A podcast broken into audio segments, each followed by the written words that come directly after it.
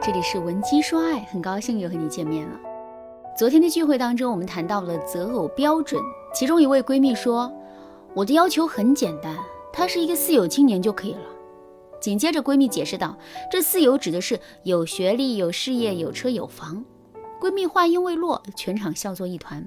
不过，说实话，这样的四有青年，哪个女孩能不心动呢？我的学员小梦今年二十六岁，在一家商业银行上班。小梦性格略微内向，平时没事儿的时候啊，就喜欢宅在家里听听音乐、刷刷剧。前段时间在父母的介绍下，小梦认识了一个男生。那个男生比小梦大两岁，大学毕业之后就和同学合起伙来做了医疗产品的生意，现在不到三十岁，已经赚得盆满钵满了。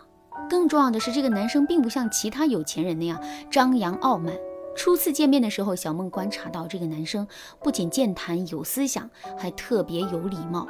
比如他对餐厅服务员的态度很客气，点餐时还特意问了小梦的喜好。小梦对这个优质男生一见钟情，总想着能快速和他确定关系。可是这个男生却是不紧不慢的，每天分享些身边的人和事儿，偶尔也问候晚安，却始终没有向小梦表白。小梦性格内向，让她主动去表白，这简直就是一件不可能的事。后来，小梦通过喜马拉雅电台节目中提供的联系方式啊，找到了我们的文姬说爱。在导师的帮助下，小梦成功打破了她和男生之间的暧昧屏障，并最终收获了甜蜜爱情。如果你想知道小梦究竟用了什么样的方法赢得男人心，今天的内容你可千万不要错过了。当然啦，如果你也有自己的情感问题，也可以添加微信文姬零幺幺，文姬的全拼零幺幺，下一个收获爱情的幸运儿就是你。接下来呢，我就来和大家分享一下小梦的脱单秘籍。在此之前，我们需要搞清楚为什么这个优质男不愿意表白。很显然，不表白就表明他还是不够喜欢。就像我们女孩子去逛街买衣服一样，看到很多漂亮的衣服都想去试一试。但是当店员建议我们买下来的时候，我们多少会有一点犹豫，会想这件衣服真的适合我吗？会不会有什么瑕疵？买回去再想退货可就不容易了。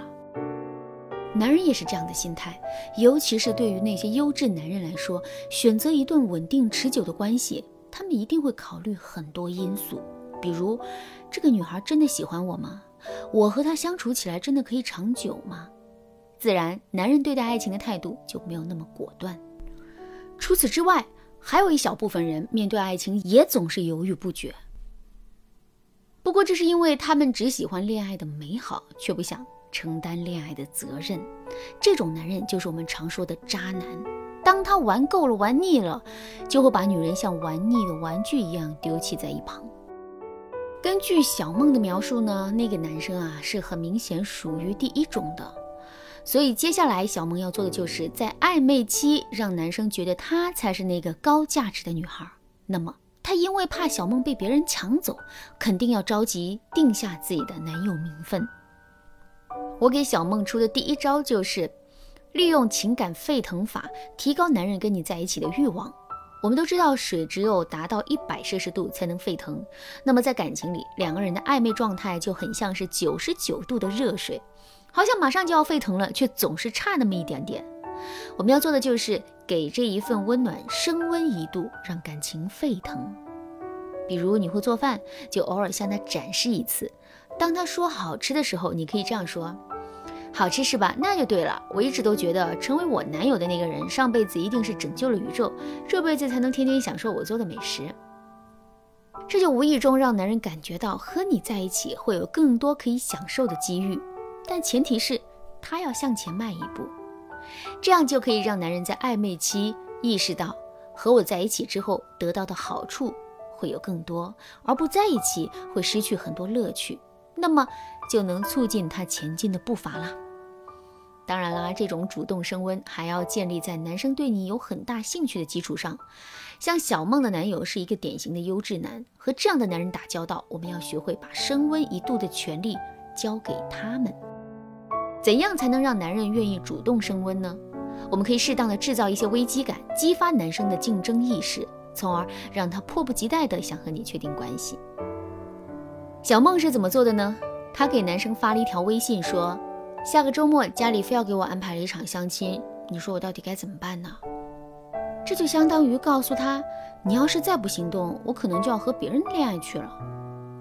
果然，没过半个小时，男生就主动给小梦打来了电话，还邀请小梦一起去吃饭详谈。虽然男人并没有表明自己的态度，但是行动已经说明了一切。我给小梦出的第二招是降低依赖感，同时为自己增值。一开始我们提到了小雪在暧昧阶段太过主动了，这种主动还有一种说法就是依赖性表现得太强了。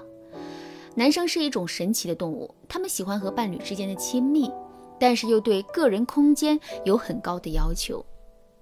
所以在这个时期，我们要降低对男人的那种期待度，即使你非常想和他在一起，也要收着点儿，把握好度，多留一些主动的机会给对方。只有当他认为我们不会非他不可时，他才会慢慢靠近我们，从而信赖我们。